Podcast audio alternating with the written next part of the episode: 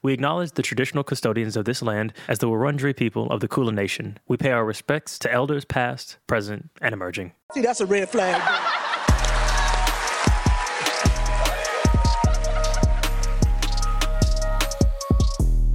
It's a red flag. I wanted to talk COVID real quick first. So, so yesterday we had like way, way lower numbers or whatever, right? And mm-hmm.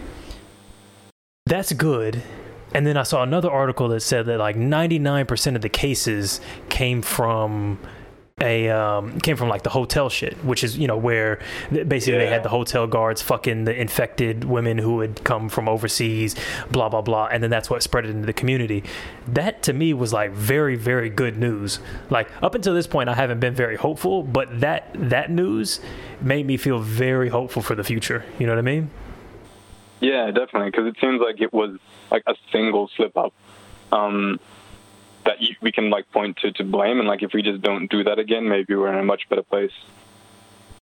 That's yeah, that's exactly what what I'm thinking. Like if yeah, if it's if it's one thing that we fucked up, then that means if we get rid of that, then we're basically where the other states are, which is that we're in and out of some level of lockdown where we have to sort of slow up and speed uh, speed up and slow down what we're doing, but we're not we're not having to do this crazy shit. So we can be what Sydney is, what what you know Wellington is. We can kind of do all that kind of stuff, and that and, we're all right. Because before I was like, nah, we're we're we're pretty much fucked forever. Like there's no, I, I don't understand how we get out of this. Whereas this seems like okay, well if we have some social distancing and things like that in place, the spread actually can be relatively manageable, and we can kind of live in a slowed down version of what society was before for a, a relatively indefinite period of time until a vaccine is created. So we can all work from home. We can never have big parties. Maybe we can't go to bars and do concerts, but we can go to restaurants here and there. We can have, you know, dinner parties. We can do something, you know, like like close to society, but maybe closer to what like a small town experience would be and then we can go out into the world and and be all right. Cuz before I yeah, I I just didn't think that shit was possible. Yeah, I mean, like I've always been pretty optimistic about about things, and and have yeah, taking your kind of skepticism about what the future is going to look like as somewhat unwarranted. So, but, but I've always kind of like thought that yeah, maybe I could be wrong. Maybe maybe I'm seeing too thick of a silver lining to it. But yeah, I mean, so for me, it's a bit more like, oh yeah, that's that's some good news. I was expecting some good news, so, that's all good, kind of a thing. You're now studying computer science, right? So that's your that's Yeah. your functionally your background for the moment. Is that is that the idea? Okay, so I still think that your optimism is is unwarranted, and this situation is closer to like a broke clock being right twice. That you just sort of ignore all the evidence to the contrary, and then at some point things end up being all right. You know, like you're in a burning house, but the firefighters do show up, and you're like, "See, it was all it was fine. It was never that big of a fire," um, because. From from our conversations, it seems like you don't really stay up on what the fuck is going on half the time. That's true. That is true. Um, so, okay, the, the way I think about it is like if we were in like a really serious, so if, if Australia suddenly had like an Ebola crisis or something worse than Ebola, um, I still think that I would probably be thinking, oh yeah, it'll be all right, and then I'd be one of the first people to die. I, I think kind of what- yeah, as as uh, Africans are not good with that Ebola shit. I don't know why y'all keep y'all struggle with that shit. It's like super difficult to spread. Hey, I don't know why it's don't an put issue. All together. I'm on the East Coast. We don't. We didn't have that problem. How many times you had malaria, Ash? Uh, I don't know, three or four, five. Don't know. Exactly, man. Get y'all shit together. Jesus Christ. Malaria ain't that bad. But but no. So But no, you were my, my my point is that like I feel like we live in a society that um that has the firefighters. So it's like yes, my house is burning down, but I I I know that the firefighters are and I know that the firefighters aren't gonna like make me pay a bribe to put out the fire. And so like I, I guess I have trust in in the systems that we've we've come up to do with some of these things. Mm, now that's now look that's a very good point. I mean, for one, because I'm I'm semi inclined to agree with you, like Mhm. within some margin, because I think about this all the time. I'm like, the the how limited my fucking brain is, because I like I'm I'm relatively clever. I'd say I'm you know like on the upper half of of you know intelligence. Like I'm, I'm not stupid. However, like even if I were like twice as smart as I am now, the the the limitations of a single human brain are so fucking much. I was like, you know, you, you watch a video about economics or Moore's law or whatever, and you just realize, man, I have I have next to zero control over authoring the uh, over authoring the the reality that I exist in. Like I can kind of author my own life, but I can't change the the paper that is written on. That that that machine is so fucking complicated. I can I can choose a job, but I can't really invent a field. I can choose to be a filmmaker, but I can't invent the industry of film or make it go in a particular direction. I can be part of a movement, but you can't really nine times out of ten you can't really manufacture a movement and um, and benefit from it. So I just think half the time in order to be able to live you just have to sort of trust in the system that you're going to be able to go to work and the australian dollar won't collapse and the banking system will still be there and the medical system will do its job and you you know all the the, the crime won't all of a sudden skyrocket to 300% so i'm i I totally sympathize with that because that's I live my life under a similar assumption that the the firefighters will come. Yeah.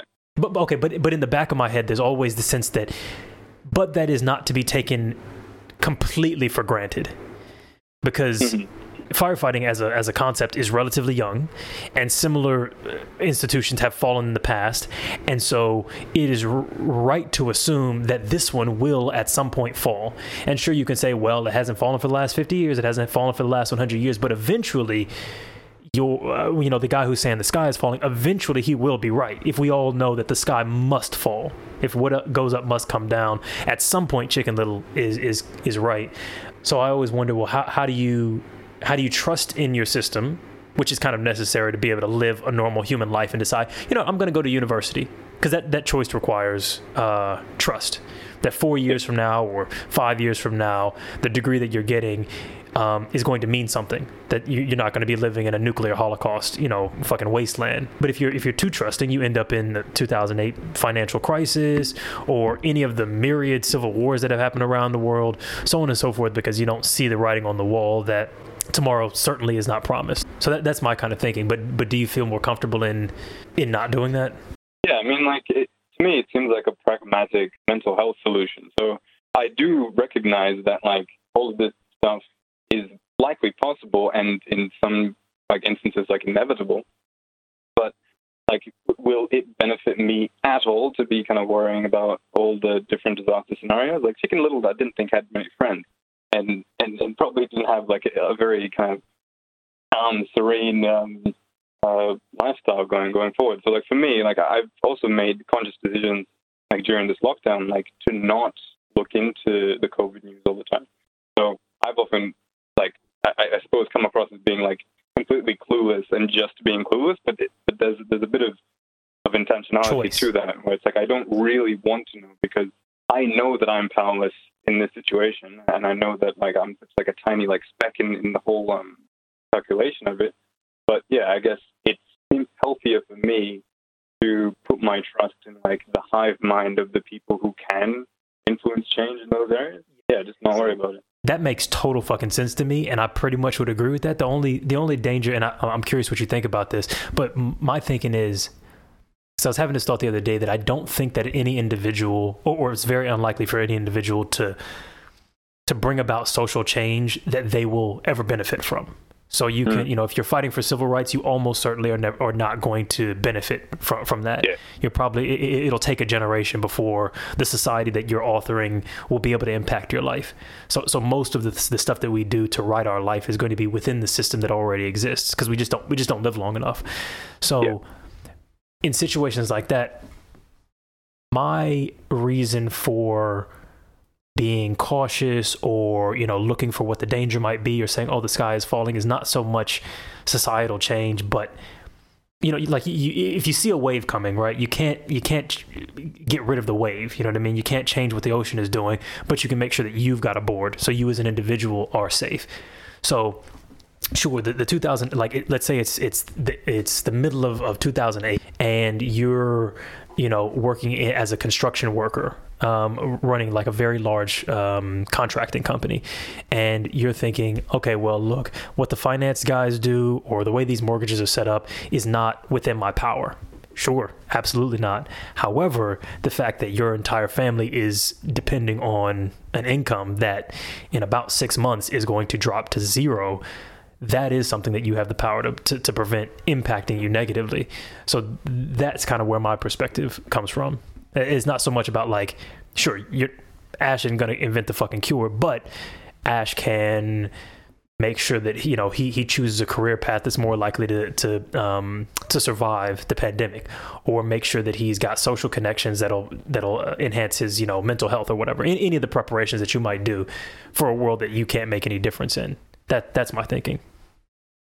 Yeah, and I, I mean, like I, I agree with it. Like, um, but but again, I think it's it's a it's a question of degrees and I suppose I don't know all of the things that you have, have come up with to in order to, to, to get your like life board or whatever. But um, it seems to me to have been like if I was to implement all the things that I think that you have been thinking about and maybe putting into practice, I think that would have been, oh, I suppose, like not worth effort and the and uh, mental exertion. And so, and that there's a certain element of sacrifice to that because in the case that I would need that, um, I wouldn't have it, obviously. So, yeah, I suppose it's it's playing it's playing the odds uh, um, to a certain extent. So I definitely agree that, that yeah, you, you, do need to doomsday prep to an extent, but it is a question of extent. And, and in this case, um, my decision about like to what extent has been like just on the on the low end.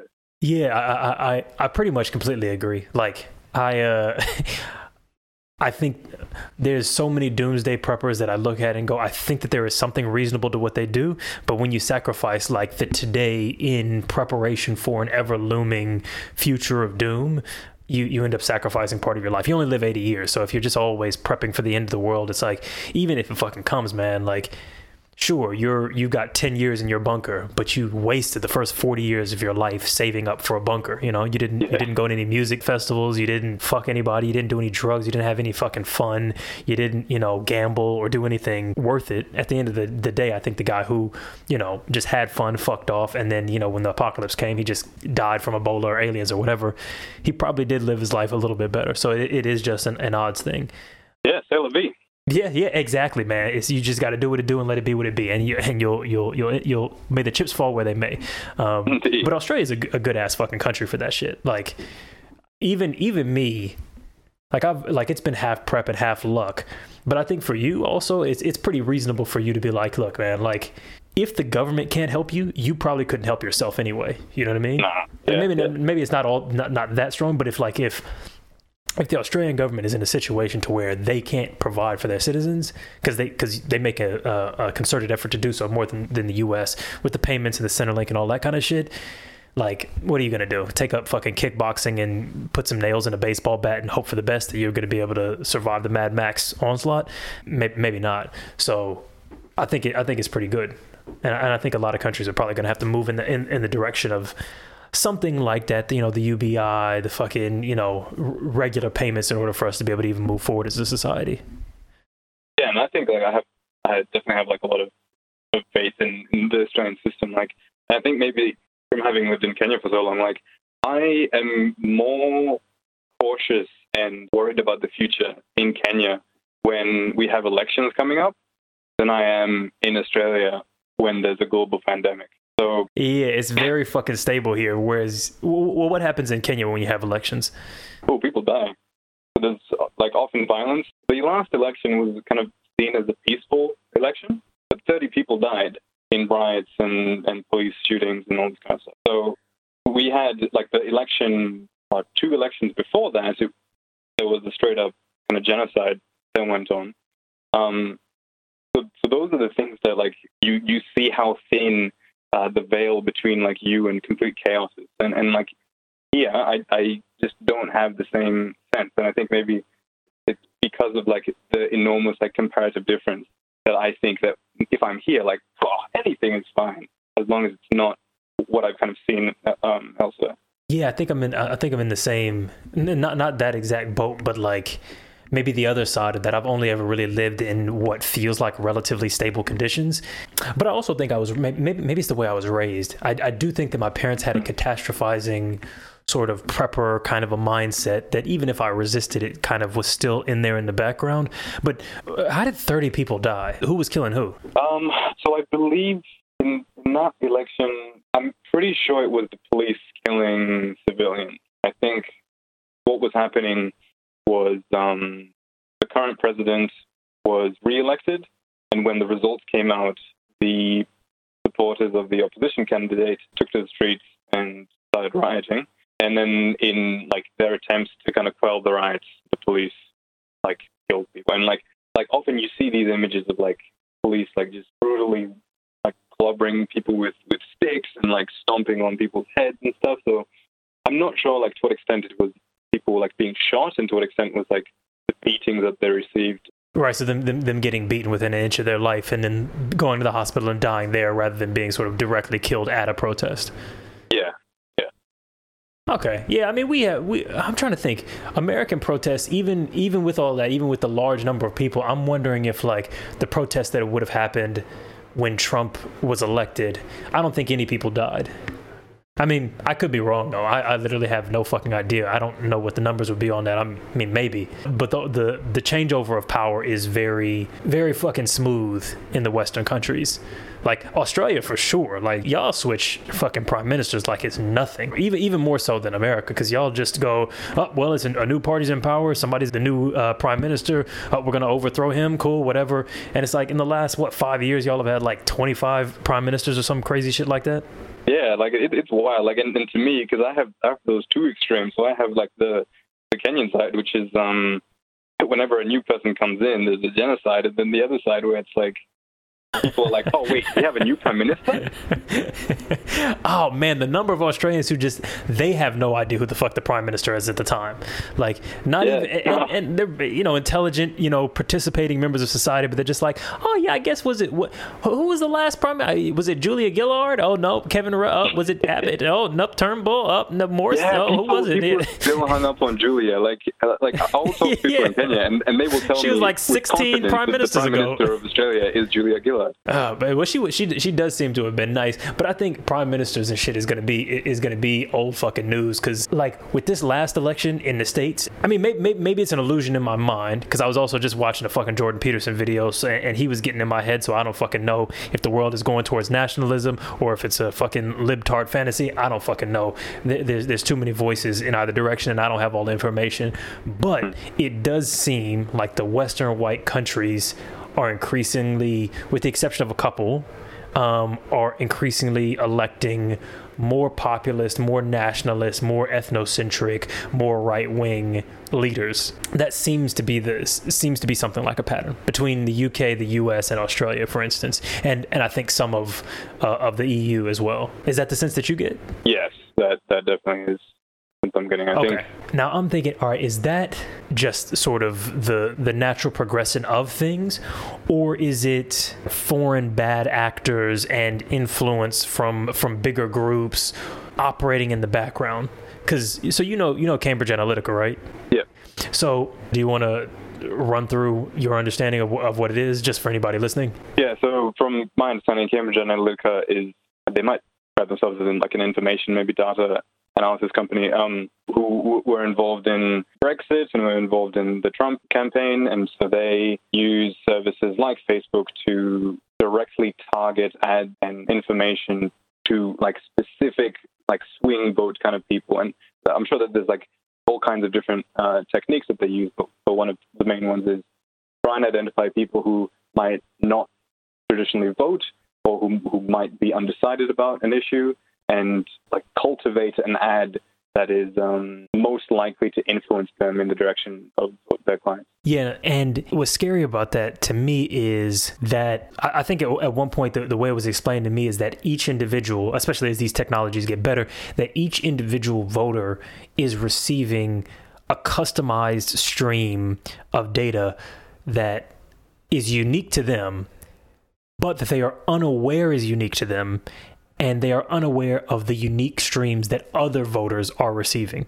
Yeah, yeah. And that decoupling between the information that I receive and the information that you receive and my understand and, and each of our understanding of the information that the other is receiving is very dangerous because in the past historically i can go you saw that sign and I saw that sign, and maybe we feel differently about it, but I know that you saw the same sign as me. But with Cambridge Analytica and what it's able to do is we both look at the same sign, and I see one that shows police brutality, a white officer killing a black unarmed man, and you look at the same exact poster and you see a black criminal killing some white civilian.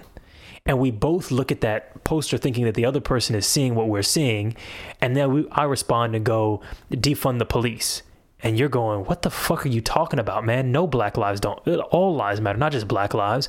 And then i'm going what the fuck? Why would you say that?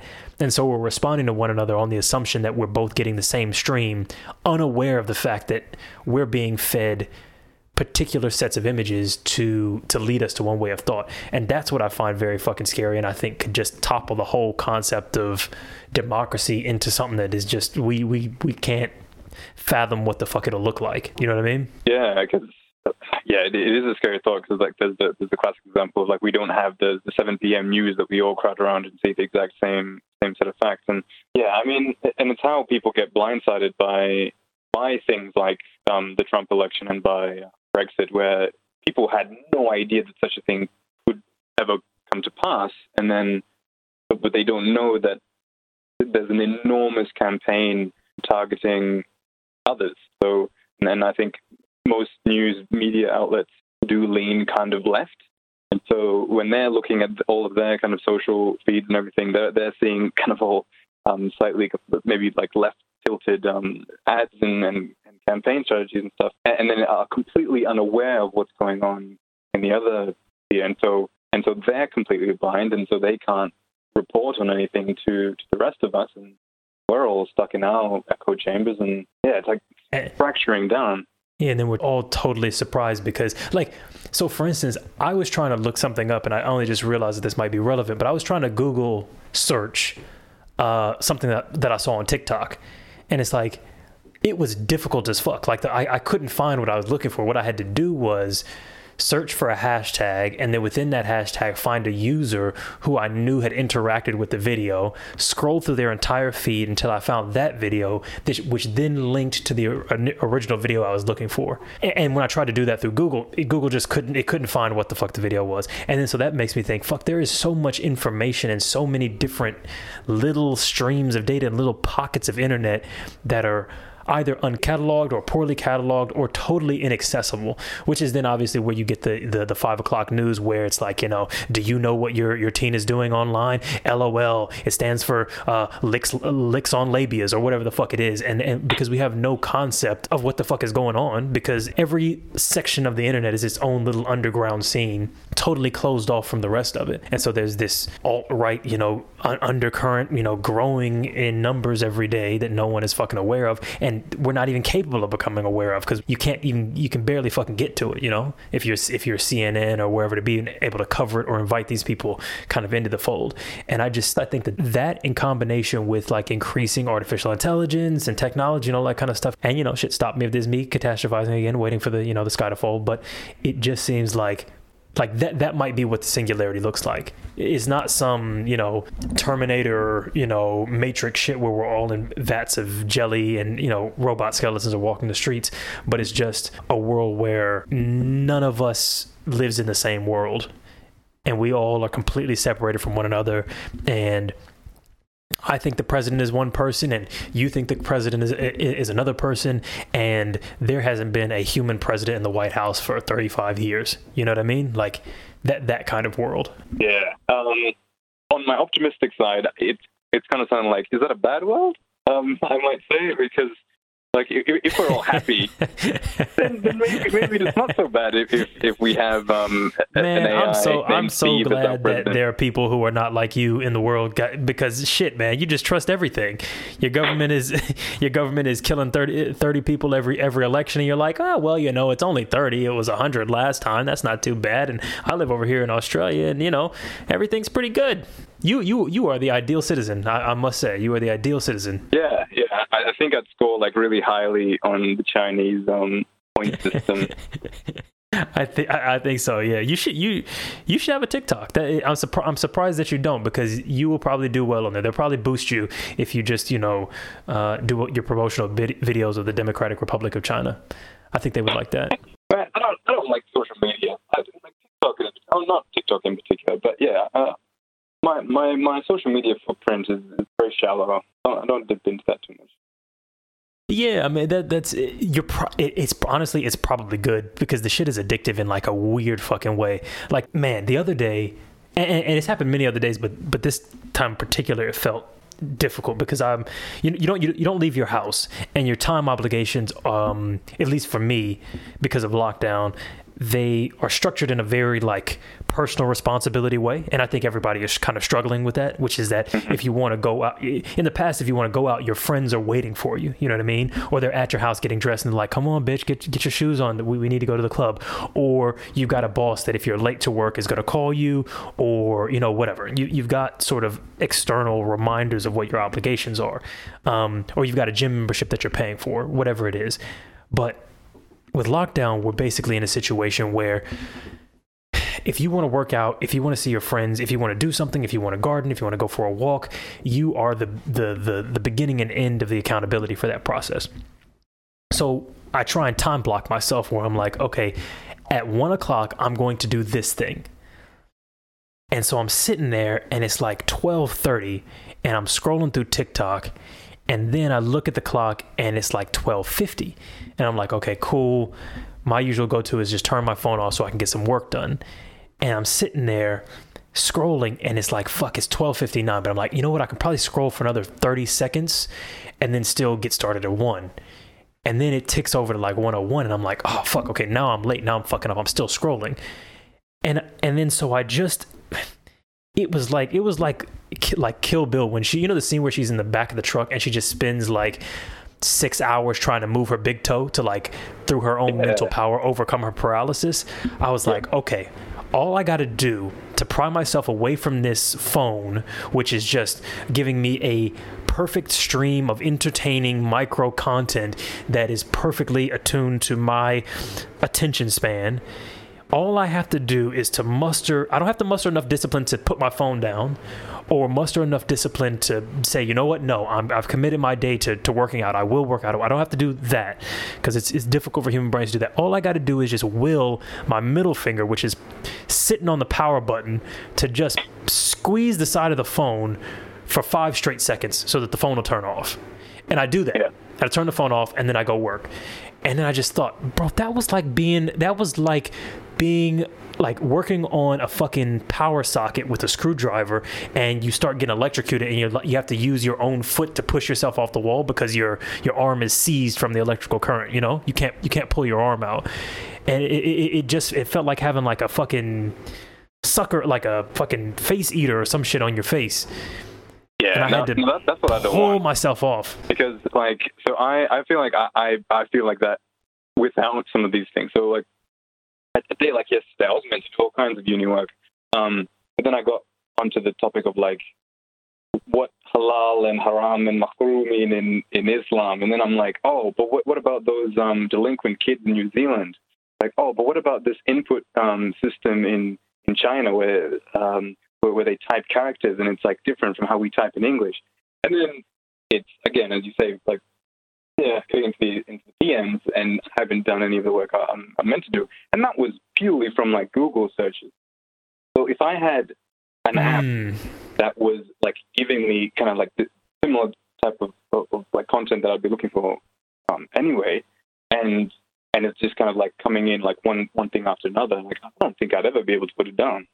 No, and, and I totally get that. I don't know what the right balance is though, because for me, it does provide some legitimate utility. And I and kind of like the question that you asked, and I want to get back to it, but you kind of asked this question of, well, is that such a bad government? Like if if we are all happy living in a in total ignorant bliss of of how the world is actually organized because you know 50 years ago the fucking computers took over. They just it just didn't look anything like skynet. It didn't look anything like what the movies told us it would look like. Instead it looked like each of us being sucked into a customized information stream that perfectly yet passively controlled us you know through our own you know volition. Maybe on TikTok, having that endless stream of information is joy. Like, what the fuck were you doing with your life anyway? Like, you were you're in regular life you're trying to scramble to build some sort of life for yourself whether that's through education or working out or getting a particular job in order to build your life so that hopefully you can relax in certain ways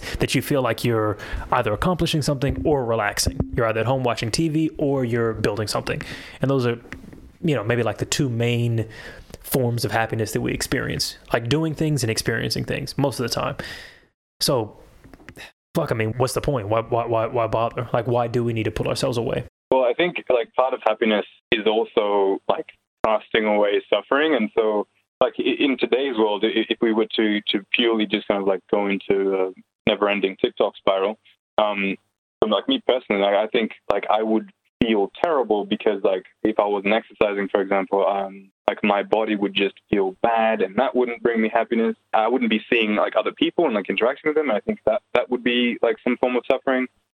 I would be mm. knowing that I've been neglecting like different friendships and this kind of stuff. So I think like in in the world where the AI uh, runs us and we all have an individualized um, fear of observation of what the world is, as long as we don't know any different and we don't know that we are suffering in any particular way, that's where I see that being kind of like a more pure happiness. But as long as we are like painfully aware of the ways in which we are suffering, I think that's that's when it becomes more of a problem. Yeah, I mean, I'm, I'm grappling with this a bit. I'm not, I'm not sure what the answer is because, like, it's the idea of like if you don't know that your situation is bad and you just kind of think that's what's normal, um, you might. I, I think that that is a happier existence than if you had the exact same existence but knew that there was a better life we had. But how how's that play into this? Yeah, and, and so like if, if again we we lived in in this um, kind of AI led world, and we didn't know that, and and we thought that everything was like really nice and good and everything was fine, we wouldn't have any of the knowledge that it would be better otherwise. Whereas like I suppose in getting there, so like right now, going down a TikTok viral rabbit hole, we would be aware of, of the ways in which we weren't uh, fully fulfilled. Yeah, I mean, but but suffering doesn't require purely comparison, right? You can you can you can be living in like slavery and have been born into slavery and still recognize that this is unpleasant. Definitely. Right? Yeah. So, uh, and and maybe it might be difficult for you to conceptualize other but I think even like even in our world, like in, in the Western developed world where like things are relatively convenient and relatively safe, I think, and people dream for cool, I want wealth or I want stability or I want adventure or whatever. And and those things are still squarely within their reality. They go, okay, cool, I'm gonna do a year in India to find myself, I'm gonna get my master's, or I'm gonna start a small business or whatever it is. Those things are all well within sort of the, the blueprint um, for millennial and Gen Z sort of happiness in the Western world. But we still are committing suicide, or there's still lots of people with a deep sense that they are that they are unhappy. And so even if they can't imagine what the other thing would be, they're, they're, they're still pretty like there's still lots and lots of unhappiness in in our society, even if we have nothing to compare it to. Yeah, that's true. Yeah, and and I mean like I, I feel like that has maybe other causes. So I think um, if you live a life that if you could compare it to any of, of the, the most glamorous Instagram channels, uh, Instagram handles and stuff, um, and yet you still feel terrible, then yeah, I, I think that there's other things in our society like that have influenced that. Things like maybe lack of spirituality and. Oh yeah, I definitely think the the the end of of like we're in a position where where meaning is not something that sort of exists ex- externally for for for many of us. We're yeah we're meant to come come up with that ourselves, and it's a very difficult thing to do. So we're kind of left to do that by ourselves, and it's a next to impossible task. So we invariably and frequently fail to do it, and then we're just fucking sad because we were tasked with something that's almost impossible for an individual to do. This idea that well nothing matters, but that's okay because you get to decide what matters. Well, fuck, what if what if I can't? What if I can't decide that me traveling the world is is just as significant as there being a God who's looking out for me, or my uh, sacred duty to start a family, or or whatever it might be, or or, or my commitment to country or race or whatever it is. So you remove that, and we have and we have a very dangerous situation for the individual.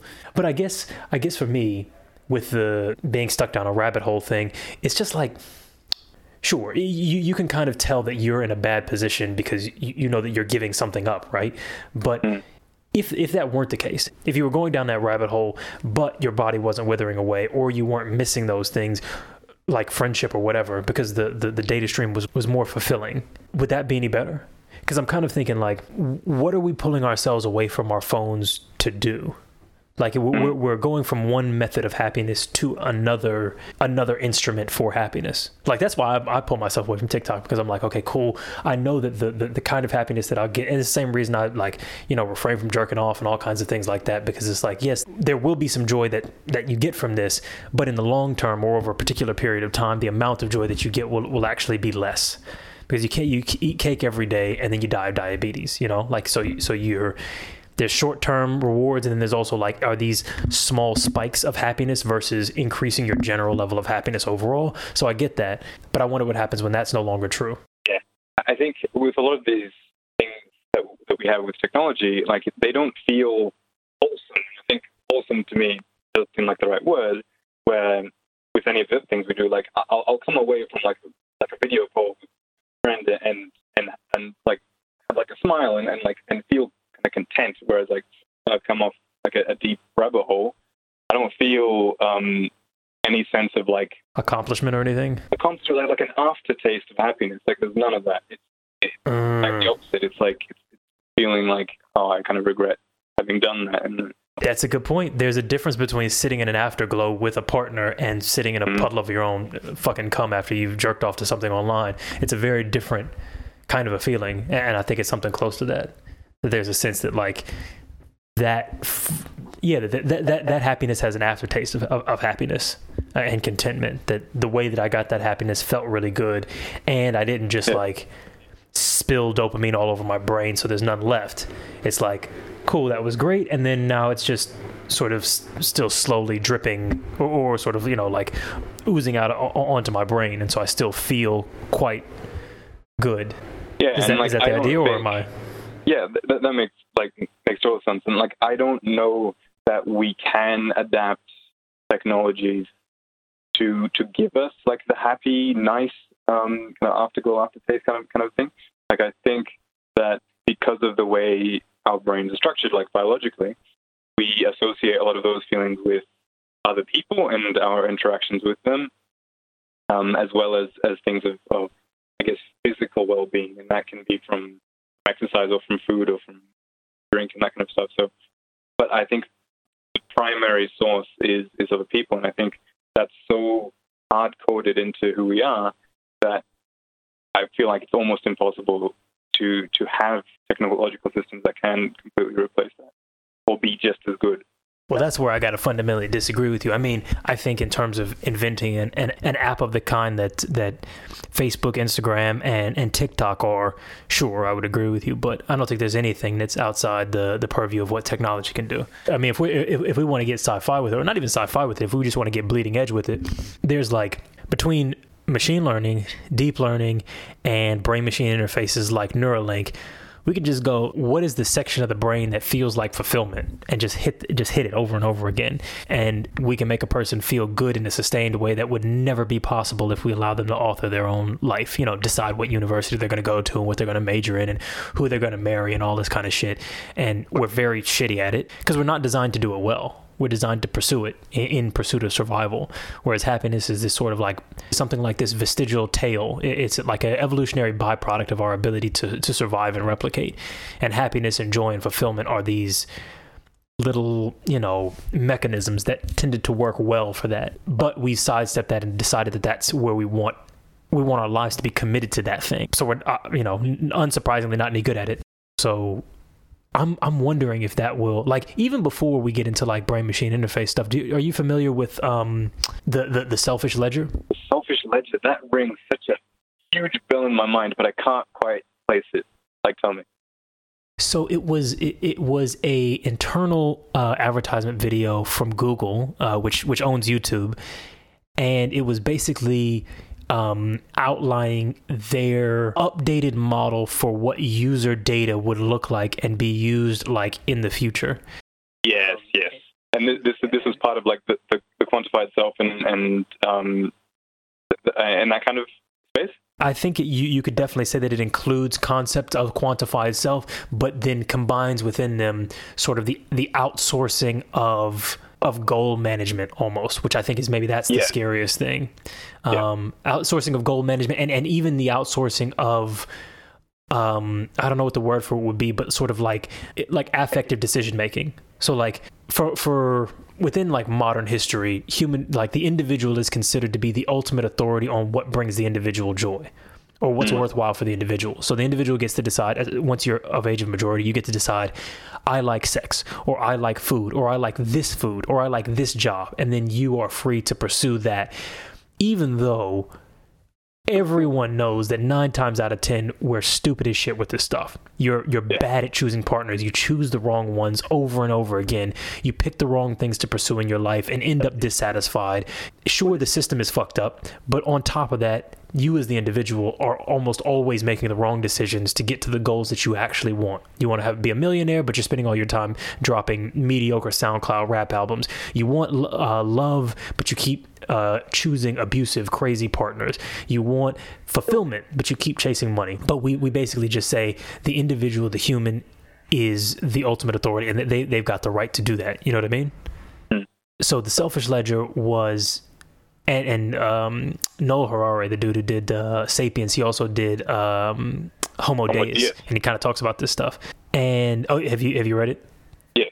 So right, so he so he kind of talks about this stuff with the with within quantified self, which is that what if you have a program that doesn't just help you achieve your goals, but it helps you to better define those goals because it's better at knowing you than you are.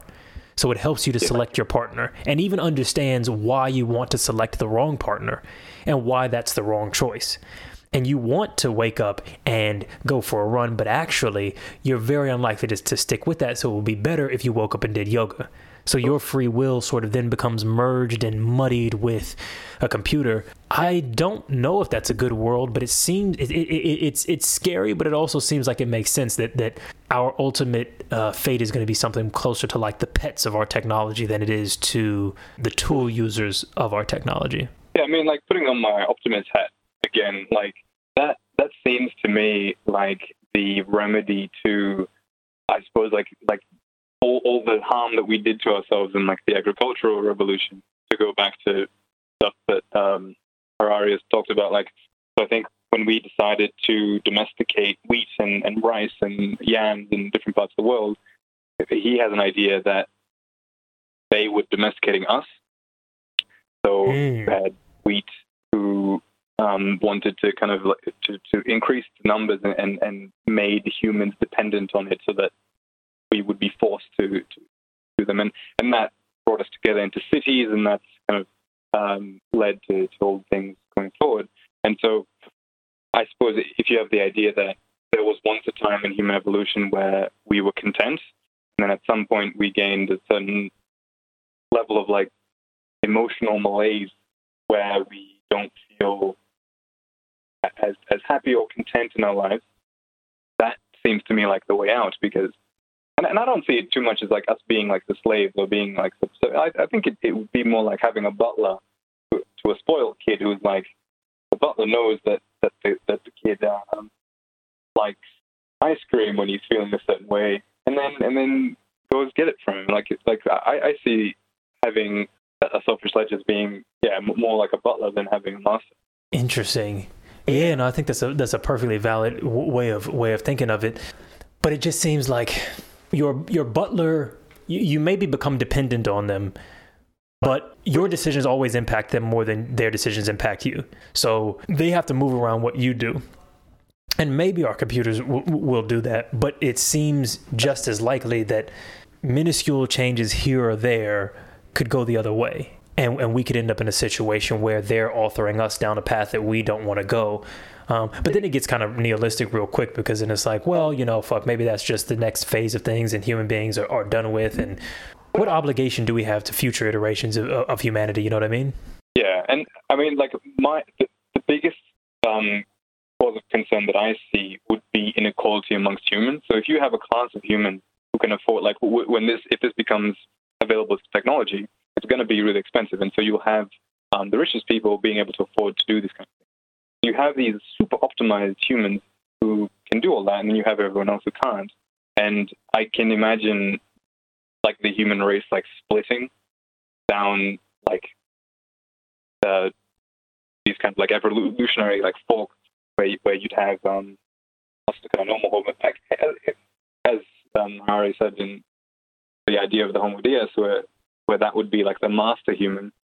And that's where I, I see it as being scary. Like I see the dependency as being um, no less bad than we depend on writing for example Mm.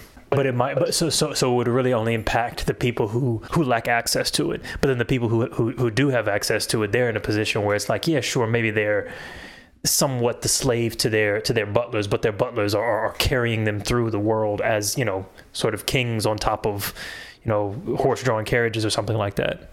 Yeah, yeah, definitely. So I, am not sure what the ramifications of that are because already, like, we live in uh, an unequitable society, and and problems arise from that. And but but I, I can't, but at the end of the day, we are all still human. But uh, in, in the case where you can afford to be one of these kind of like hyper efficient and, and hyper productive people that, that guys like Jordan Peterson talk about, and you can just like pay like a Google or a Facebook to give you that ability. That's that's a crazy amount of privilege that you can essentially buy. Well, see, I'm, I'm like, I was thinking about this. So, Jordan Peterson versus, let's say, socialists in general kind of bring up this argument of what do people deserve to have and what is the appropriate balance of inequality in a society? Mm-hmm. Would, would you say that that's a, that that's a fair part of, like, that that's one of the underpinning questions of the, the current narrative? Yeah, yeah. And so I, I kind of think that the whole eat the rich rhetoric and then the pull yourself up by your bootstraps or the libertarian or the, any any of those rebuttal stances or even the, the, the more moderate Jordan Peterson sort of argument of like we want to focus mostly on alleviating the pains of the poor without punishing success because hierarchies are are, are natural and inevitable. It's not about eliminating hierarchies, but instead um, alleviating the the worst aspects of those hierarchies. But I'm I'm I'm I waver between sympathy to, for, for these two points. Because on the one hand I'm like okay, it seems reasonable to say that a person, any individual, does not deserve to be a billionaire or a fucking trillionaire or whatever. I mean, because w- imagine what a, what a Jeff Bezos plus some sort of hive mind artificial intelligence fused with him. Uh, imagine the level of, of efficiency that an individual like that, or a group of individuals, a, a board of member, a board of Jeff Bezos's and his and his clones, all working as the board of directors of some intergalactic fucking Amazon empire are all augmented by some insane ledger that is purposed only with expand and maximize. What what yeah. might that look like, and what what just astronomical levels of wealth and power and influence might they end up taking on? Sure, that seems a little bit bad. But then once you start to say, okay, well, it's not so much about what the people at the bottom need, but about what the people at the top shouldn't have I don't know. I don't know that that's that compelling of an argument because one, I don't know that the what the rich have reduces what the people at the bottom have. Like, sure, we can say that the wealth has increased, but my wages as a member of the lower middle class have not increased. But would Jeff Bezos being less rich, by whatever means, would that have changed that? And I'm not convinced that that's the case. And then, two, what I uh, enjoy at my station in life is I don't need I don't need this either. Like I'm living astronom- like astronomically luxurious relative to to plenty of people in the world and plenty of people who were in my same like relative position in the past. And I've got no illusions about becoming a, a billionaire or protecting the, the concept of billionaire so that I can one day make it too. It's just like, I don't know that people not having a billion dollars will somehow assist people who have zero. Yeah, so I, I don't think that the existence of billionaires means that those in the low class suffer because of that. So, but, but I wonder about potential cases where it might. So, um, in the case where uh, Jeff and Bill and Mark and all these guys are, are superhumans, and, and they all decide that um, Earth is too messed up, and they're going to fuck off to Mars and and start a, a new society there, and then have the Earth kind of crumble under the the crippling droughts and typhoons of climate change, for example, and they leave behind all non-augmented humans. That would be a situation where where, where the advantaged class would, would benefit, and obviously that's an extreme example. But I think that there are cases where when people have it causes other people to lack in a certain way, and so and that could be uh, because it's usually not the case. So, so you, often an example that's brought up is, is something like um, sweatshops in China or in Southeast Asia and some of these places, and and the idea being that like you get to have your iPhone so cheap because some child has to work in the factories and some mother has to work all these hours in dangerous conditions and this kind of stuff. And I sympathize with that with that point, but at the same time, like what often happens, and, and it's definitely not always the case because sometimes in the case of like, the children, there can be all kinds of abuse going on.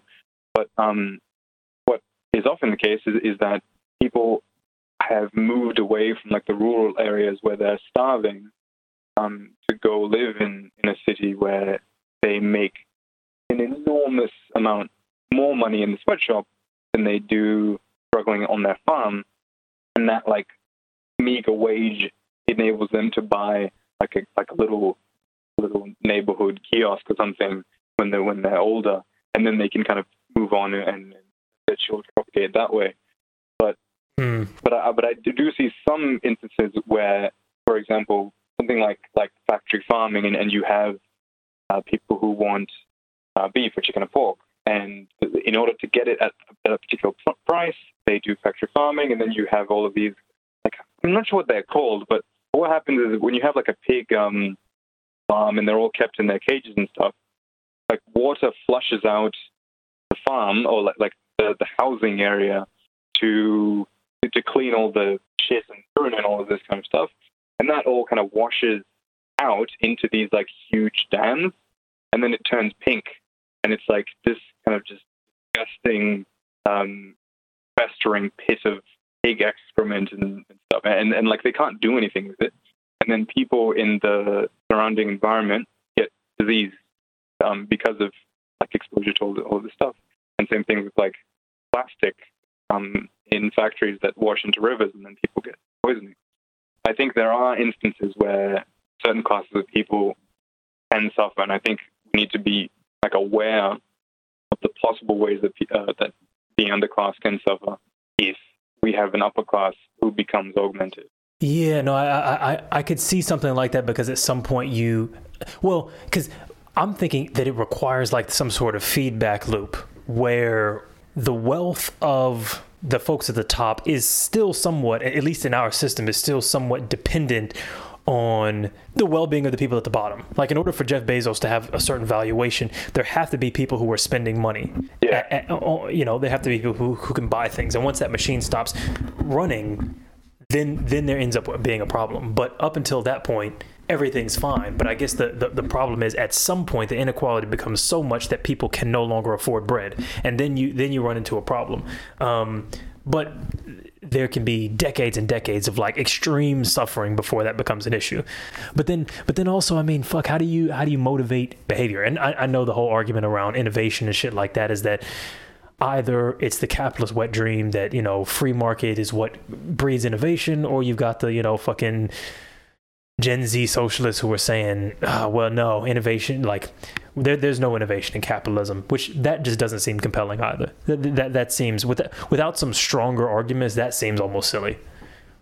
Yeah, that, that doesn't hold any water, that, that idea. Yeah, I mean, I, would I'd, I'd be open because I've I've heard some semi compelling arguments that like things like the iPhone were actually a series of stolen ideas um, from uh, socially funded projects. You know, so DARPANET is what is what gave us the internet, and touchscreens were military technology, and this and that and, and the other, and these were all tied together into the iPhone.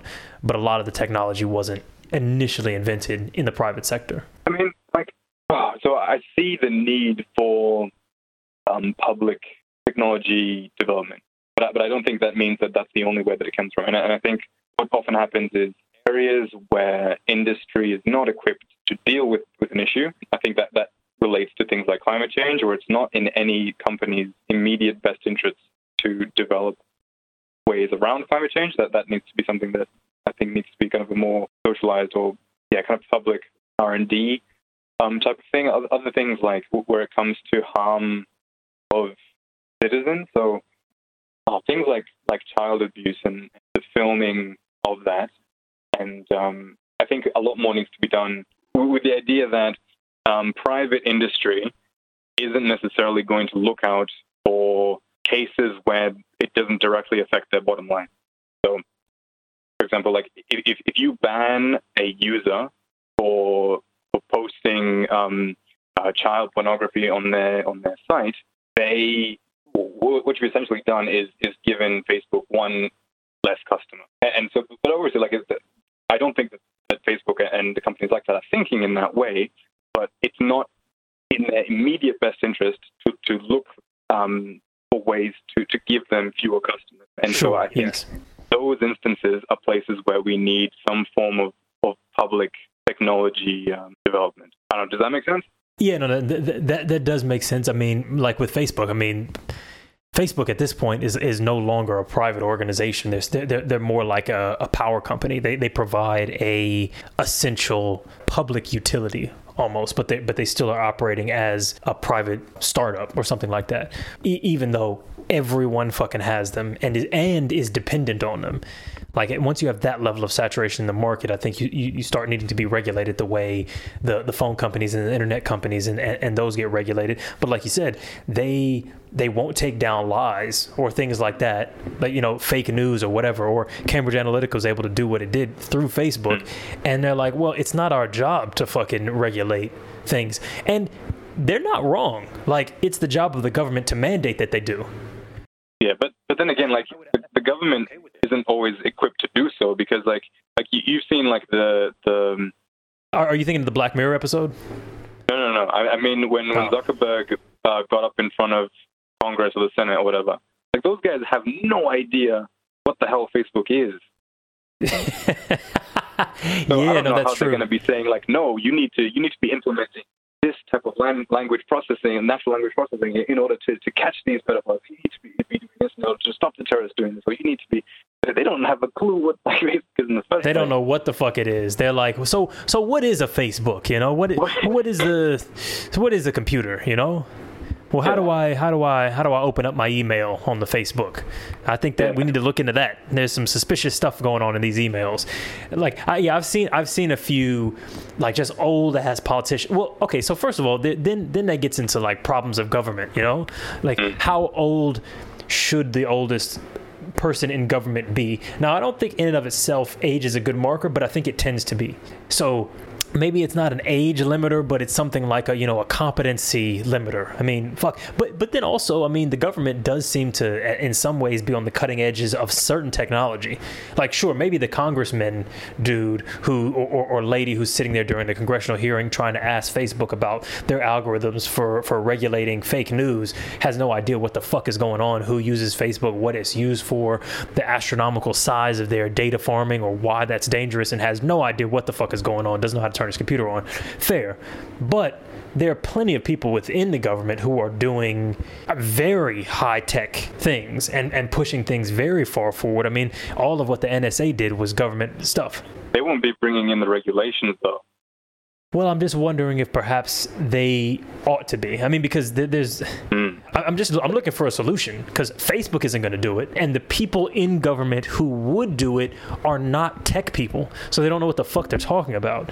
And so, how do you have them regulate unless you have a body of people that understand these industries? I mean, but surely there had to have been ways that they did this in the past. I mean, how the hell is the housing market regulated or the finance market? I mean, these are, these are specialized skill sets that require additional knowledge on top of legislative knowledge. You have to understand not just legislation, but you have to understand, well, how does a locomotive train work and how fast can it travel and how much coal does it require and how many jobs will it create or fail to create? How many will it get rid of? And you have to have all of that technological understanding to make a, a, a law about fucking maximum train speeds back in 1860 or whatever the fuck it is. So why is it so difficult to do now? Well, well, I guess like one of the problems is that things like trains and all this kind of stuff, like all that technology progressed really slowly in comparison to, to the huge leap that happened with um, the income of computers and the internet. And like, so I think now technological advancement is slower than it was with that like extreme boom that came with um, like getting computers and, and getting widespread access to the web. But yeah, I think we haven't caught up. And I think maybe once we do catch up to where we are now, and I think it is possible to catch, so I don't think that it was possible to catch up with where technology was 10 years ago. I don't think that politicians in power, like, so the politicians in power would have been elected in a very different time and when they were in a position to regulate the companies that came to be. That is very true. I mean, th- then it's like, okay, so do we need do we need limits on ter- term limits? Because that's, I mean, we're talking about the U.S. context, and I don't know how Australia works, and maybe you know better there, but at least in the states, there are positions that are held for life, which means you have a guy who was elected in 1960, you know, 19 fucking 70, 50 years ago. You have that guy in, um, still making legislation now in a world that looks almost nothing like the world that he was elected in, let alone the, the world he grew up in, but but the world that he was elected in when he was you know fucking forty and now he's well, let's say thirty and now he's fucking eighty or whatever, like something about that is, is is off and i don't know if that means saying you can only run for 10 years or you can only run for fuck uh, one tenth of what uh the, the, the median age is or something like that. Uh, it seems like the only way to to, to, to, to make better more informed uh politicians. That's that's the only thing i can think of. Yeah, that that does sound like a good plan, but like at the same time, like I think the incredible boom in progress has already happened, and that that isn't to say that we won't have another boom in the future, but it, it is like like a car zooming past you, and and like after it's gone, you go, hey, what about the children? Don't drive that, but like it's already happened. ah yeah true But but yeah, I, I do think that positions for life, those ones are scary. Like I, I don't, I don't, I don't see the need, or even like the the argument. I don't even know what the arguments are for having any position for life. Yeah, I don't know what the argument. I mean, maybe maybe you could make an argument for stability or something like. Honestly, no fucking idea. I mean, I think it, it- the, But for life, especially because we're living like long lives these days. yeah. No, you know what? You're you're you're, you're right. I can I, I, the only thing that I can think is that the people who made the laws were the motherfuckers who were getting those positions. You know, Yeah. It, it- it's like it's like when you're the one who's writing the law for your own salary. You go, how long do you have job security for? How about until I die? Okay, and then you just write that down and sign it, and then that's the law. I, I think it had to have been something like that, and everybody just said, "Yeah, sure, that's fine." Or things like in Rwanda, where you have Kagame and he's like, "Hey, I'm going to run for a third term," and they're like, "Why are you running for a third term?" Oh, because the people want me. Like, I can't leave now. The people want this. Fuck. Man, what, what what what's your take on that? Because I think you know when I first started reading about Kagame, I got like it, there was a real sense of like this guy seems like really good, but I'm also like, you you've heard the phrase that like democracy is is the worst uh, political system aside from all the other ones, right? So I kind of think, well, one of the big lackings of democracy is that it impl- it implies that there is a readily available supply of, of adequate leaders, and that the general population, though ill equipped to lead amongst themselves, is equipped to select a leader. Now, I think that there's there's there's some benefit to the the idea of feedback. That if you have a leader who feels obligated to his population because they're the ones who allow him power, that that that means he's a, a lot like less likely to betray them or put their needs too far, you know, down on the on the pole. But I'm like, look, if you get if you get somebody who knows how to lead a fucking country, I don't know that it makes sense to to up in that. But then you have the Putins and the so so I don't know. My take on it is that he has dangerously gambled with his country's future. I think he's making a, a huge positive difference in his country in the present, but I think he, he potentially fucked them in the future. And Like- Eh, but why is that? so Africa is home to, to many kind of different flavors of dictator, and I think what this has done is, is paved the way for someone else to come to power. And and again, like in Africa, there's, there's lots of um, complications around tribalism, like that. So if you have potentially like a Hutu president come to power, like after Kagame is dead, and, and for example, and then he said like, no, we've been living under uh, Tutsi oppression for too long, and then now I rule with iron fist, and we're going to do all this kind of stuff. Like, like Kagame set the precedent for that being what the president is, and so yeah, I, I can imagine there being all kinds of like authoritarian, really bad stuff happening. I can imagine things going well as well, but I think he opened the door to a lot of risk that didn't necessarily need to be. So it's like if I don't know if you've ever read The Prince, but there's like the idea that one of the problems with governance and like handing over power is that if you have if you have a government that relies too heavily on its head of state as the, the the sort of like keystone that keeps everything in place and if you remove them everything sort of collapses that's a really fucking dangerous way to organize a society. The society should be reliant more so on the system than it is the individual. So it's not so much the president, it's the fact that there is such an office as president, and there's the Congress, and there's the checks and power, and the parliament, and blah, blah, blah, and all this kind of stuff. And I don't know what uh, Rwanda's government is organized like, but I understand where he's coming from. I mean, the country was not doing well before he came yeah. to power. Like, and really not well. True. So it seems relatively reason like really really bad. Like so it seems reasonable for him to go, look, I am the one that saved saved this country, not not a system of organization. You know, it wasn't like the introduction of democracy or capitalism or articles of confederation or a particular constitution, but me singularly as an individual leader is what has made this country, taken this country from a fucking war torn genocidal footnote in the in the textbooks of Western students to a functional developing country. Mm-hmm. That that's a pretty big fucking thing. And then he's he seems to be repeatedly saying, "Look, I want to step down, but I need to have someone in place who can lead like I do." Seems like a reasonable stance, but to your point, it's like fuck if if you're looking for a person to take over from you, that doesn't make nearly as much sense as looking for a system that that works. And you chop yeah. and change the person and you go cool we've created a system that has a, a, a, a, spectrum of errors. So even if you elect a Trump or a, or a Boris Johnson or whatever the the society can only move but so much in a given period of time. And and uh, yeah and I think that there's something useful about that. Yeah and like I, so my hope is that as soon as possible like he puts things in motion for him to be irrelevant as an individual human. And and and as you say for the system to kind of take things from there. Because like uh, yeah as, as you said like like Rwanda is in like such an extreme position where it's facing all the same colonial hangovers that all the African countries are dealing with but coming out of like one of the worst genocides in human history.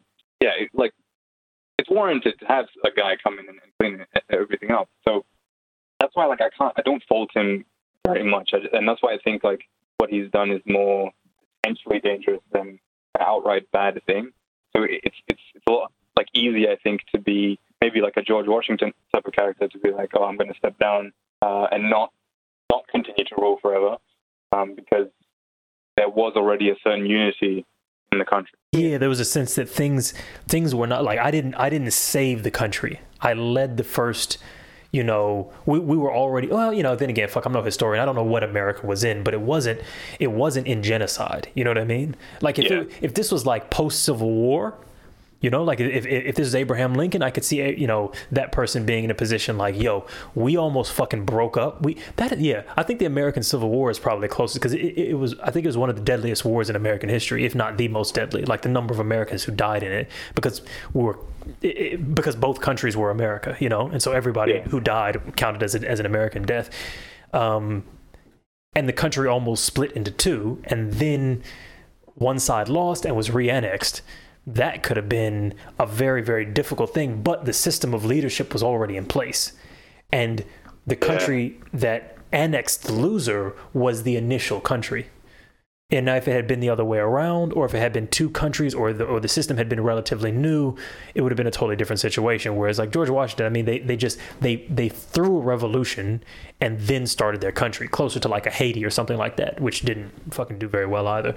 So fuck, I don't, I don't know, I don't know but yeah, I think I think that is like a testament to the system where like you've had this system that oh yeah, it's been, it's been working pretty well, and then like you put it through like the most extreme stress test you can imagine, and it comes out still kind of working with, with like all the problems that it might have had.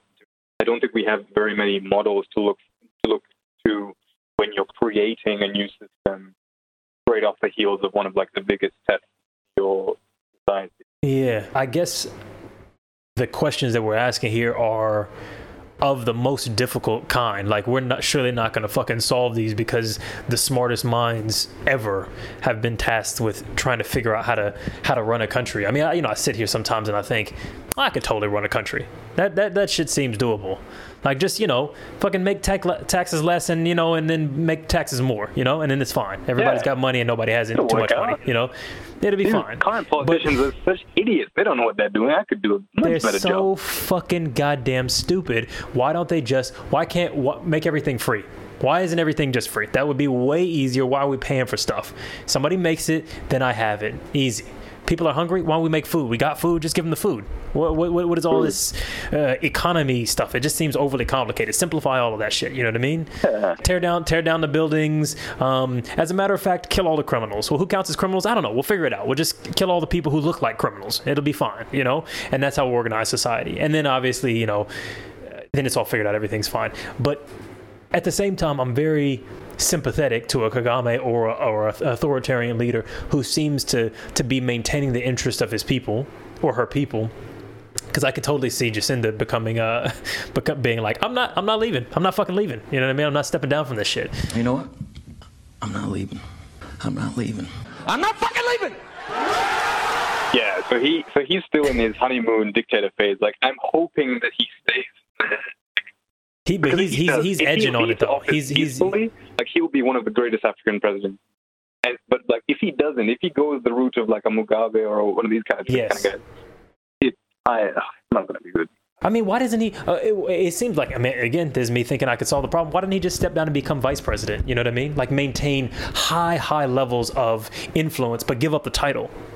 You know, and then see if somebody else can run, and then you know what I mean? Like, like at least, at least give up some power. That that seems like it would be like it would be a good starting point. Yeah, that that sounds a bit Putinish. Where it's like, oh yeah, I'm going to be president for, um, I'm going to be prime minister for for two years, and then I'm going to come back. But, so I, I, I see uh, some problems with that. As like, 'cause I can imagine if you're you're president and your vice president is Kagame, like you, you're essentially a puppet. I think at that at that point. Um, Yeah. but, but yeah, but I, I, I agree that, that he he could probably find a way of remaining, uh, yeah, it, w- having some kind of influence, but stepping Because I guess the, the reasonable fear in his mind surely must be there is not margin for error here. You know? Like if if if if Barack Obama goes, you know what, I want to I want to quit being president halfway through. It's still fairly certain that the that, that even if the economy kind of collapses, it'll still be a major superpower. Everyone's not going to die overnight. The the infant mortality rate is not going to fucking skyrocket. The birthing rate is not is not going to plummet.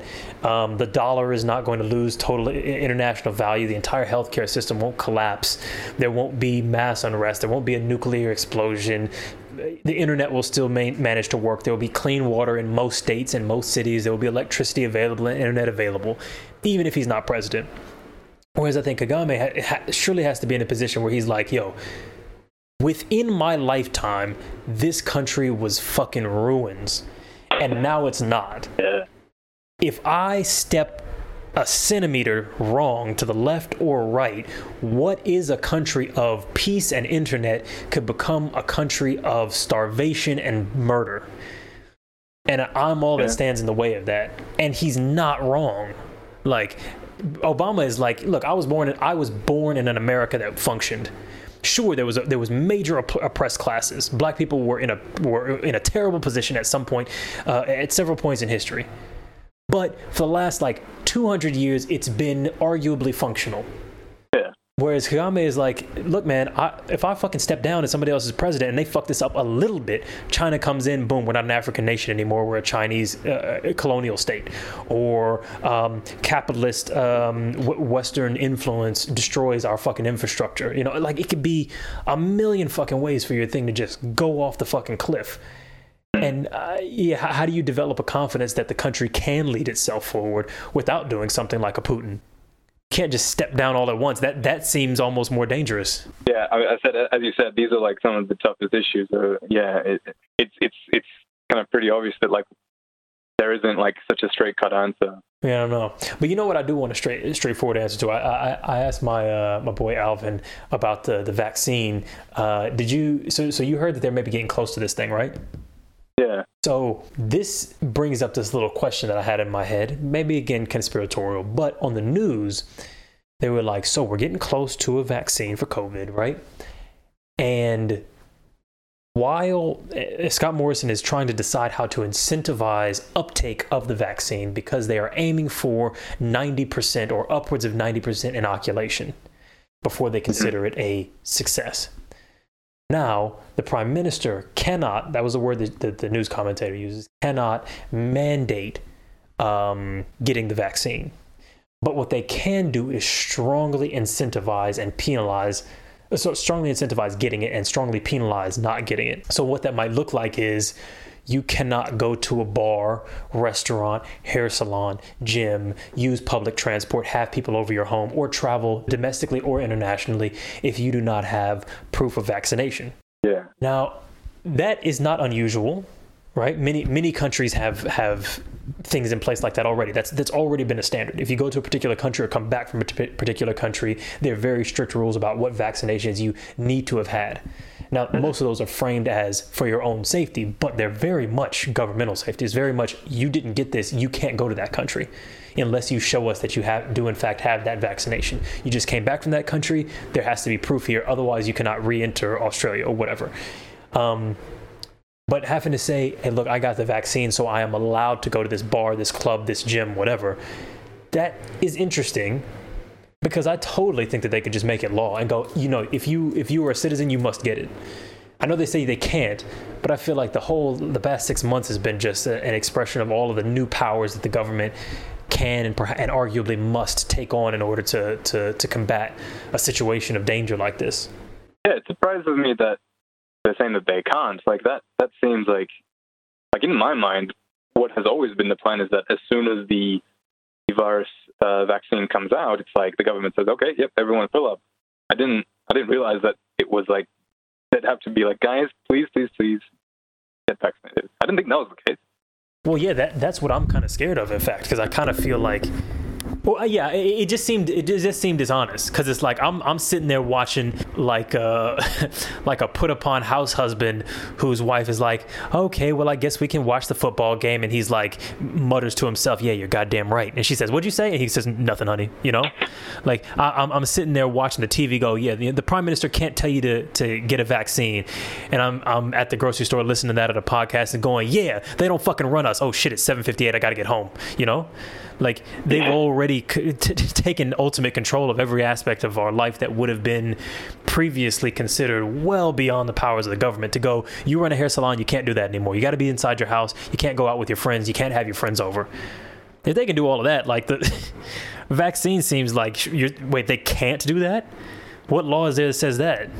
So, so do you see them? Okay, so if the case comes out that the vaccine comes out, some tests, it's like we're pretty sure that it all works and the government says, okay, we're not, we can't force everyone to do it, but essentially your life is going to be very difficult if you decide not to.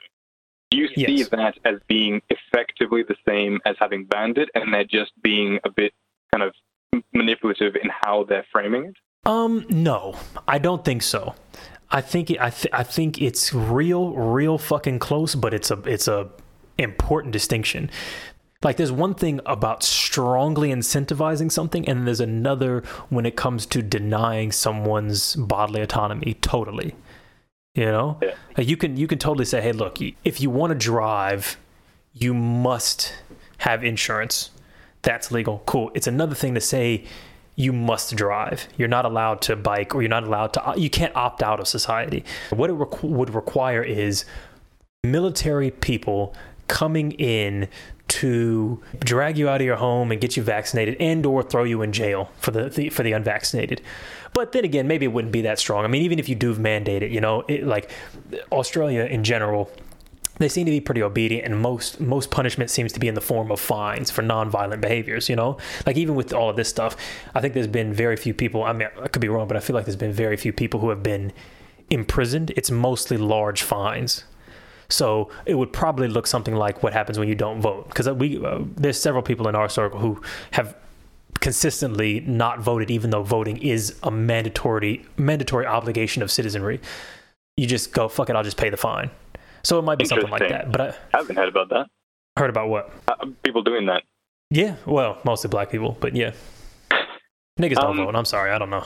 I mean, like, I, I mean, I, I see the the response of people in Australia as being like, I suppose, as you said, like they're relatively um, compliant with, with the rules, and so, but, but I think at the end of the day, fines, and I may be wrong about this, but a fine only works if people pay the fine. Like, isn't the punishment for not paying a fine that you will like that the punishments will increase, and that at the end of that chain of, of increasing punishments, that you can be jailed. Yeah, but also that implies that they like so for instance with not voting, the fine and its escalation in and of itself are the punishment. It's not a fine pending your your your still mandatory compliance. You basically are paying to not have to comply. So if you don't vote, the voting comes and goes. They can't say, "Look, you have to pay $100 and go back and vote." And then we'll recount them and reelect a prime uh, uh, um, uh, a majority party or whatever, right? So Mhm. yes, they do escalate, but if you pay the fine, then your crime is essentially annulled. But what So I mean is like these- if you don't vote, you receive your Mm. fine and then you don't pay your fine. yeah, then then I think eventually, I think yeah, I think eventually maybe you could you could be jailed, but but I but but I'm not even sure of that. Yeah, I actually I, I don't know. I know for some things you could let that you could let that fine just escalate and you would never be jailed. Okay. Yeah. So if that's the case, then then that's a somewhat different thought um, from what's in my head. But if it is the case that an increasing um, uh, so that if you don't pay fines and maybe the fines keep increasing, that there is um, imprisonment at, at the end of that chain, then Mm. I think it is effectively the same thing, and you just need a society with like enough social capital to trust the systems in place for people to just at the end of the day pay their fines.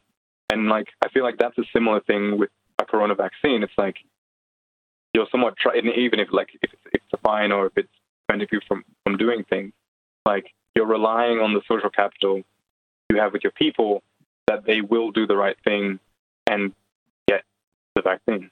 I'm trying to think what other like what levels of freedom are most of us allowed because a lot of a lot of the freedoms that we're allowed let's let's say if we're talking about America a lot of the freedoms that we're allowed are very much within the context of our participation in the system. Our expectations of freedom still have to be tempered by the fact that we are maybe not entitled to the fruits of civilization.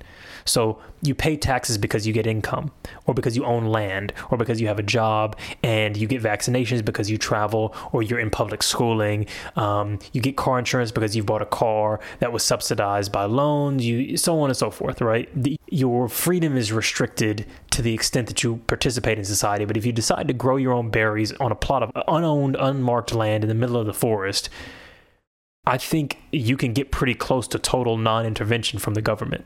I mean, I could be wrong, but I th- but I think you would get something like that.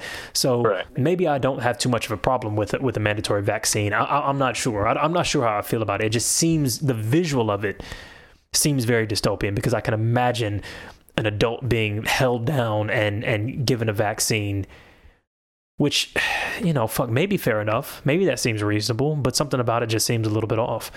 Yeah, I think I agree. Like I also find it just a bit interesting how like the argument "my body, my choice" type of thing. You can use them in both like the usual kind of pro-choice setting, which is which is abortion, uh, which is typically held by people on the left, and then you have issues like um, vaccines or, or even things like masks, for example, and that becomes yeah, my body, my choice as being as being a thing set on the right. I just find it funny that they're using the same justification.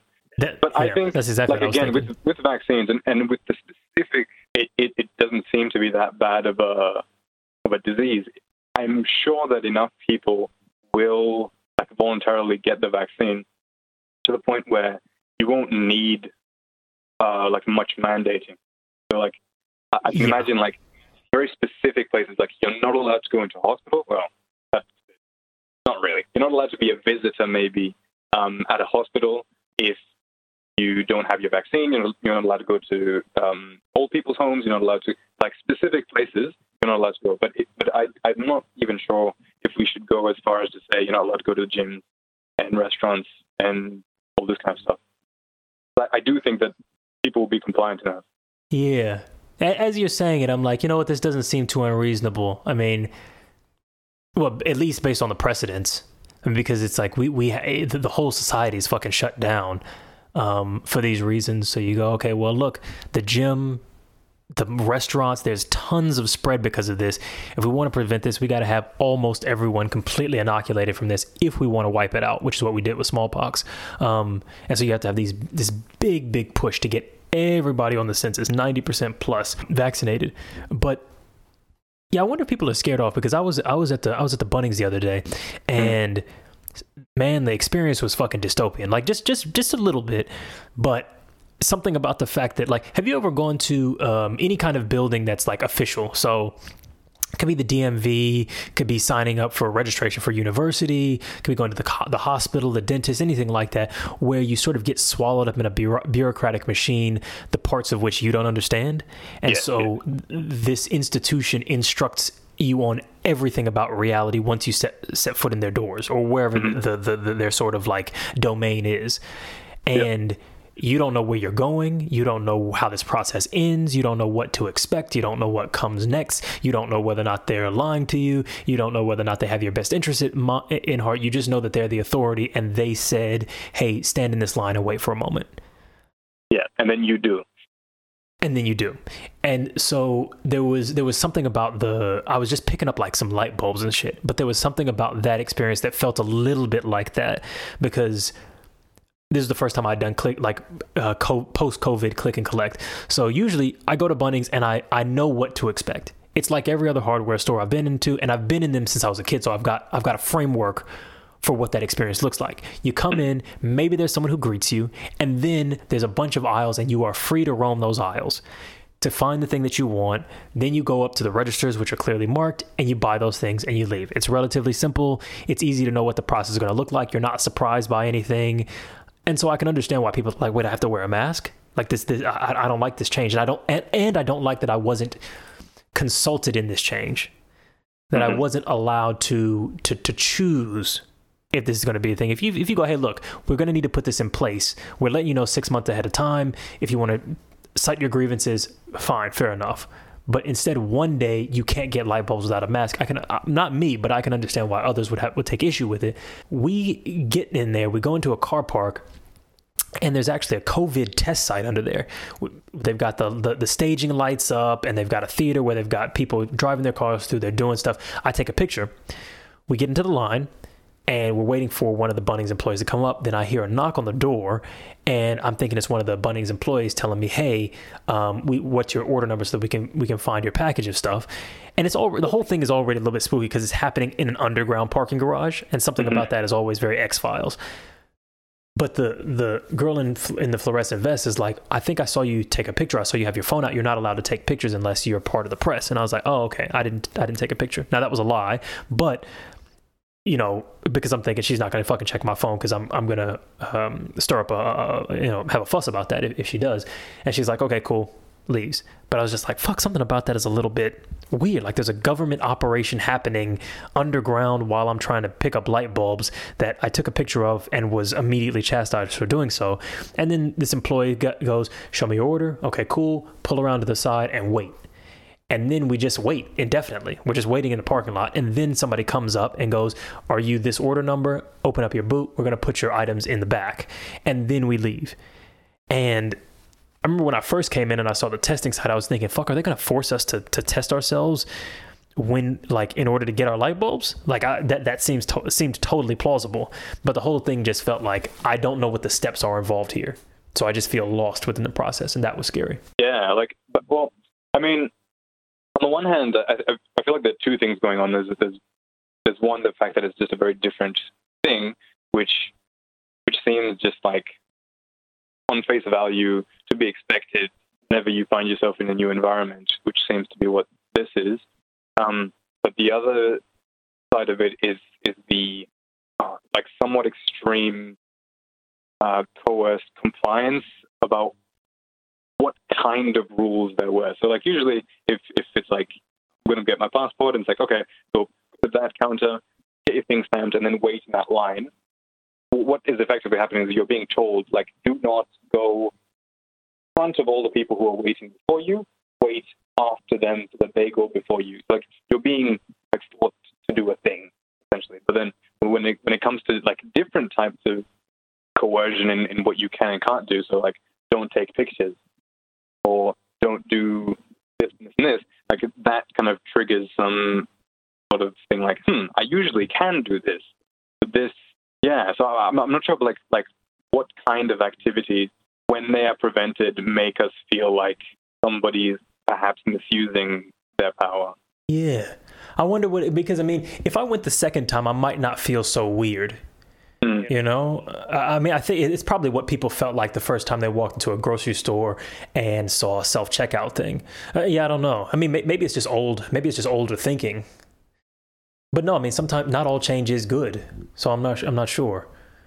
Yeah, I, I, have no idea. I mean, maybe maybe it was just like my initial response and the anxiety created by the fact that I saw the testing site, and the first thing that came to my mind was I am going to be asked to take a test, and th- that prospect was scary in and of itself. So then I was just on edge the rest of the, of the time. Because I think something about getting a test seems a little bit scary because the rhetoric around the testing seems so almost punitive. You know what I mean? It, it seems almost almost semi shame filled. Like when I when I hear the the press conferences, it feels a little bit like testing positive is a crime or something. Yeah, Not, yeah. not, not exactly, but it feels criminalized in a way that if you are sick, You're morally bankrupt. you're morally bankrupt because because one, it means that you fucked up. Two, if you continue to be sick and fail to, to show up or, or fail to get a test, which and this is totally reasonable, but if you fail to get a test, you now have committed an, a, a second crime on top of your initial crime of getting infected in the first place. Um, that that to me seems a little bit like scary. You know what I mean? Like, cool. If you if you get tested positive, then what happens? Well, from what I've looked at, it seems like well, you immediately essentially go onto a tracking list, which is understandable why they have to do that, but it just seems very criminalized. So I think something Yeah. about that, well, yeah, kind of kind of scared me off as I was hearing it. So yeah, um, but yeah, look, man, I think I think we can we can draw it to a close unless you got any uh, any other poignant, um, you know, philosophical points you want to make about technology or anything like that. That's so good. We we haven't really come to any of the world's uh, any answers to the world's problems, but I mean, yeah, it's always fun to talk about. That's all right. Next time, you know what I mean. I think we probably just needed another half hour, and we probably would have knocked them all out. But in the meantime, we were real fucking close, bro. We were close. We were so close. We could have solved world hunger. What government should look like. The Rwanda situation was fucking sorted. You know, information technology and privacy done. Maybe you know what? Maybe we could uh, hit two birds with one stone on one of those. You know what I mean? Like, what if we just made Kagame the president of the world? That might solve all of those problems. Yeah. thanks for coming by, man. Thanks for thanks for talking to me and, and shit. Um, I'll see you on on on on uh, on Tuesday for, for the usual hangs. And um, look, I mean, I guess this has been waving the red flag. So I mean, I guess I can say the usual things about who's waving what and where they're waving it and whether or not you're actually the one waving things. But I feel like this was almost like a little mini uh, tech talk episode. So we'll just call this. Um, Waving the TED flag. there we go. there we go. Perfect. Perfection. Well done. All right, bye everybody. This has been waving the, the TED flag, God damn it. Peace, sayonara. See you in the future.